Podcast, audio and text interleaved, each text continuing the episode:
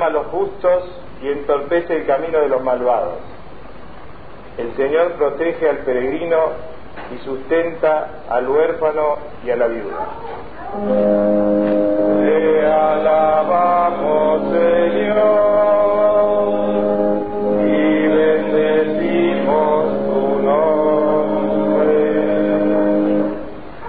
El Señor reina eternamente, reina tu Dios, Sión, a lo largo de las generaciones.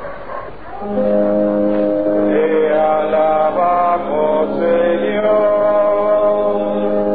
y bendecimos tu nombre.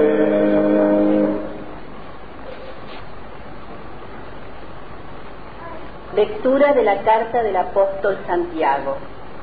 Hermanos, vosotros que creéis en nuestro Señor Jesucristo glorificado, no hagáis acepción de personas. Supongamos que cuando estáis reunidos, entra un hombre con un anillo de oro y vestido elegantemente, y al mismo tiempo entra otro pobremente vestido.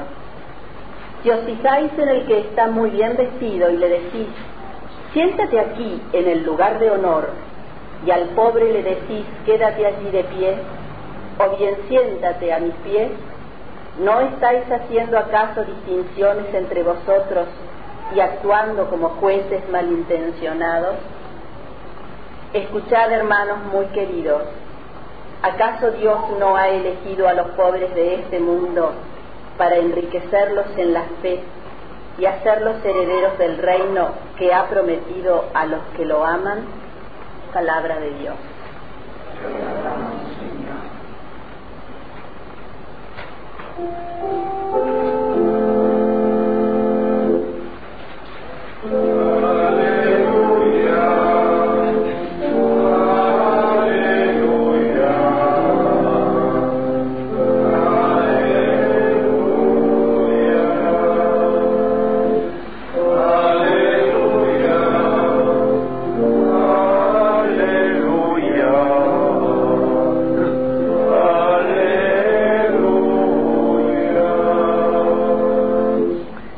Esté con vosotros.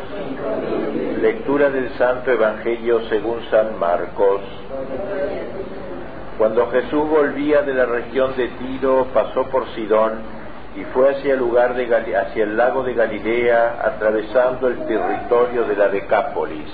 Entonces le presentaron a un sordomudo y le pidieron que le impusiera las manos. Jesús lo separó de la multitud y llevándolo aparte le puso los dedos en, las- en los oídos y con su saliva le tocó la lengua. Después levantando los ojos al cielo suspiró y le dijo, Éfeta, que significa ábrete. Enseguida se abrieron sus oídos, se le soltó la lengua y comenzó a hablar normalmente. Jesús insistió en que no dijera nada a nadie, pero cuanto más insistía, ellos más lo proclamaban y en el colmo de la admiración decían, todo lo ha hecho bien, hace oír a los sordos y hablar a los mudos, palabra de Dios.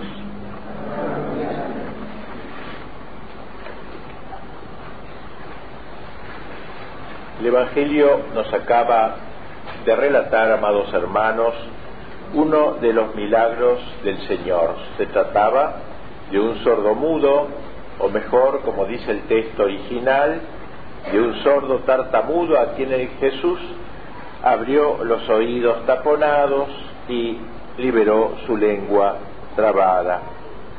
Resalta ante todo en este hecho la omnipotencia, la eficacia omnipotente de la palabra de Dios. Bástale con decir, bastóle con decir éfeta, que en el idioma arameo significa ábrete, para que la lengua del enfermo se destrabara y el oído quedara expedito. Tan grande es el poder de la palabra de Dios. Es la misma palabra que al comienzo de la historia sacó todas las cosas de la nada, cuando dijo que se cree el cielo, la tierra, creemos al hombre, etcétera. La palabra divina es eficaz, expresa lo que realiza lo que expresa como lo afirmó el mismo Señor por boca del profeta, la palabra que sale de mi boca, dice Dios, no vuelve a mí sin resultado, sin haber logrado lo que yo quería. Nos dice el Evangelio que a la vista del milagro de Jesús, la multitud lo aclamó entusiasmada, todo lo ha hecho bien. Palabras que extrañamente nos traen el recuerdo de aquellas otras palabras del Génesis, culminando el relato de la creación del mundo, dice el texto, Dios vio que todo era bueno, que todo lo que había hecho era bueno. Pero no nos extrañemos demasiado, el Hijo de Dios en su obra redentora procede con la misma sabiduría, con la misma bondad que en la obra creadora. La redención es como retomar la creación primera y llevarla a buen designio.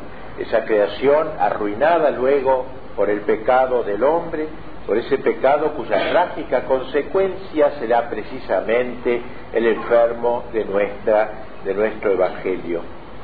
Hay otro detalle de este milagro que sin duda nos habrá llamado la atención. Cristo no se vale solo de su palabra para curar, sino que además recurre a gestos e incluso a elementos de este mundo.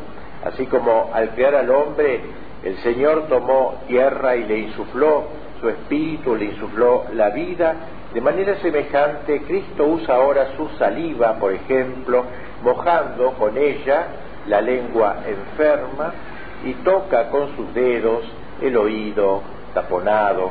No es raro, ya que frecuentemente se lee en el Evangelio que Jesús obraba sus curaciones tocando a los enfermos o dejándose tocar por ellos. Lo que el Señor nos quiere dar a entender mediante gestos porque también los hechos del verbo son verbos, como dice San Ambrosio, ya que su salvación nos llega a través de lo sensible, a través del contacto con su cuerpo, con su naturaleza humana. Es decir, no solo hace milagros como Dios que es, sino pasando por el hombre, por la naturaleza que ha asumido, tocó al enfermo, humedeció su lengua, estas circunstancias destacan el papel de la humanidad de Cristo, instrumento de su poder divino. Resulta de veras impresionante que Dios no se acerca a nosotros solamente con su palabra espiritual, sino que además nos toca, nos toca directamente, saber que Dios llega a nosotros a través de las manos de Cristo, de la saliva de Cristo, y así cura nuestra alma y nuestro cuerpo como lo hizo con el lisiado del Evangelio.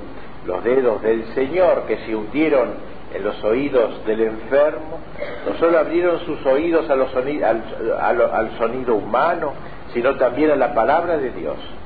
Y la saliva divina puesta sobre la lengua de este tartamudo no solo destrabó su lengua, la destrabó naturalmente su lengua, sino que le comunicó la agilidad necesaria para orar en voz alta y para cantar también la gloria de Dios. Así fue la curación del sordo tartamudo. Parece evidente que San Marcos, el evangelista, que relata este evangelio al incluir el episodio en el contexto de su obra, pretendió significar algo más que el simple milagro, que la simple curación generosa de un enfermo individual. En su sufrimiento, este sordo mudo representa, es como el representante típico de una humanidad cerrada a la voz de Dios e incapaz de alabar al Señor. Así pareció entenderlo la Iglesia por el hecho de haber escogido estos mismos gestos del Evangelio de Jesús para elaborar su ritual del bautismo, haciendo repetir en la administración de este sacramento las acciones y las palabras mismas que usó el Señor para curar al enfermo de nuestro Evangelio. El sacerdote toca con el dedo pulgar los oídos del que se bautiza mientras dice esta misma palabra, éfeta, abríos. Y no pensemos que la Iglesia obró de manera arbitraria, al determinar un ritual similar, porque eh, realmente en el Evangelio de hoy se describe lo que éramos antes de Cristo, antes de nuestro bautismo. Sin Cristo y sin el bautismo éramos espiritualmente sordos, éramos solo, éramos solo capaces de escuchar las palabras humanas, la voz de la carne y de la sangre, pero no la voz de Dios. Sin el bautismo éramos espiritualmente mudos, indignos y privados del derecho de llamar a Dios Padre nuestro, como se dice en la Santa Misa, incapaces de decir siquiera Señor Jesús, ya que como enseña San Pablo, nadie puede decir tal cosa sin la ayuda del Espíritu Santo. Y así pues por el bautismo nos, hemos capacitado para comprender el lenguaje de Dios, para eh, comprender el lenguaje de la fe. Gracias a nuestro bautismo podemos percibir la voz de Dios que nos habla exteriormente, mediante la enseñanza de la Iglesia, pero también interiormente, ya que Él habita en nuestros corazones por la palabra sembrada en nosotros. Asimismo, en razón de nuestro bautismo, nuestra lengua, trabada por el pecado, quedó libre de impedimentos, dispuesta para confesar la fe, como sucedió con San Pablo, quien, ni bien bautizado, se puso a predicar, puso su lengua al servicio de la predicación del Evangelio, recorriendo las sinagogas y proclamando que el Hijo de Dios había venido a nosotros antes había hablado, había usado su lengua contra Cristo, para hablar contra Cristo y sus discípulos, él que era perseguidor de todo lo que llevara el nombre de cristiano. Ahora, en cambio, San Pablo, gracias al bautismo, poniendo al servicio todas sus capacidades humanas, su inteligencia, su dinamismo, sus ímpetus incluso, anuncia con intrepidez a Cristo crucificado y resucitado. Algo semejante ha sucedido en nosotros. El bautismo ha desatado nuestras lenguas para permitirnos renunciar a Satanás, para permitirnos proclamar nuestra fe en la Trinidad, no solo en el momento del bautismo, sino a lo largo de toda la vida y si es necesario incluso delante de los tribunales. El bautismo, incorporándonos al cuerpo de Cristo, ha desatado nuestra lengua muda, permitiéndonos orar a Dios nuestro Padre desde el seno de la Iglesia. Como cristianos podemos pronunciar palabras de oración en Cristo, que es la palabra, el verbo de Dios. Podemos rezar por Él, con Él y en Él, según se dice en la Santa Misa.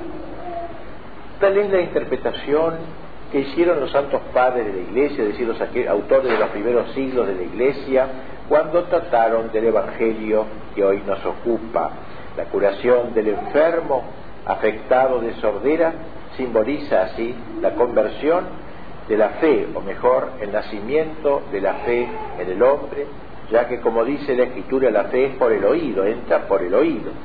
Y una vez curado de la sordera de su infalibilidad, el mudo comenzó a hablar, alabando a Dios, según aquello de San Pablo, he creído, por eso hablo. Amados hermanos, el bautismo no es para nosotros un episodio que se pierde en las brumas de un pasado más o menos remoto. Es un hecho actual.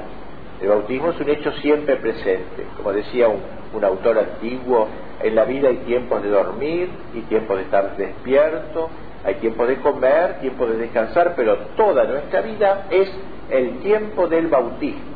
Es decir, el bautismo no es una ceremonia cumplida hace muchos años, sino que el bautismo es como una gracia que está en nosotros, latente y cada tanto aflora y aflora una vez más.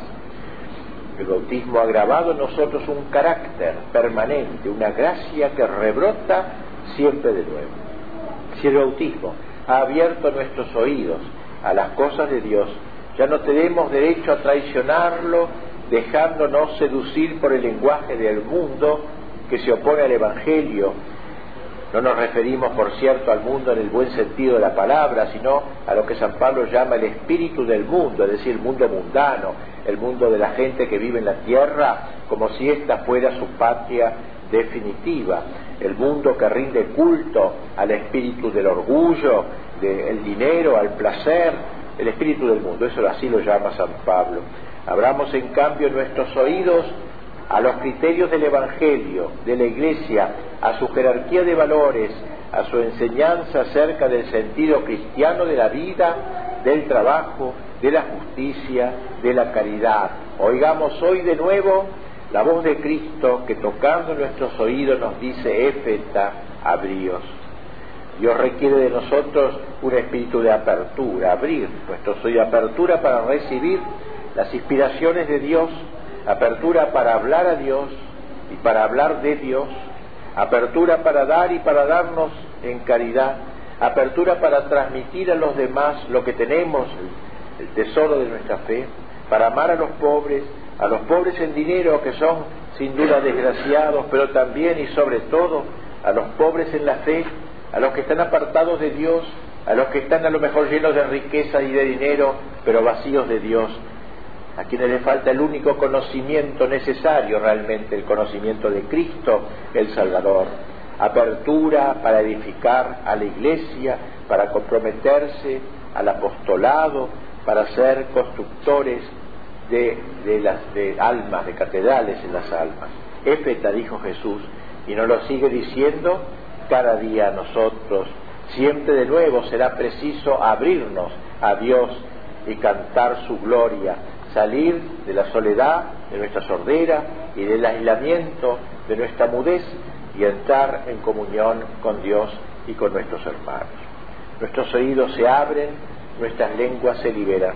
Quizás en ningún lugar, con tanta verdad como en el santo sacrificio de la misa, en cuya primera parte llamada liturgia de la palabra, porque se leen los textos de la escritura, Antiguo, Nuevo Testamento, y luego la homilía que los explica, en ninguna parte digo como allí nuestros oídos deben estar atentos a la palabra de Dios, proclamada en la lectura, meditada y profundizada en la predicación, y en cuya segunda parte, llamada liturgia de la Eucaristía, nuestros labios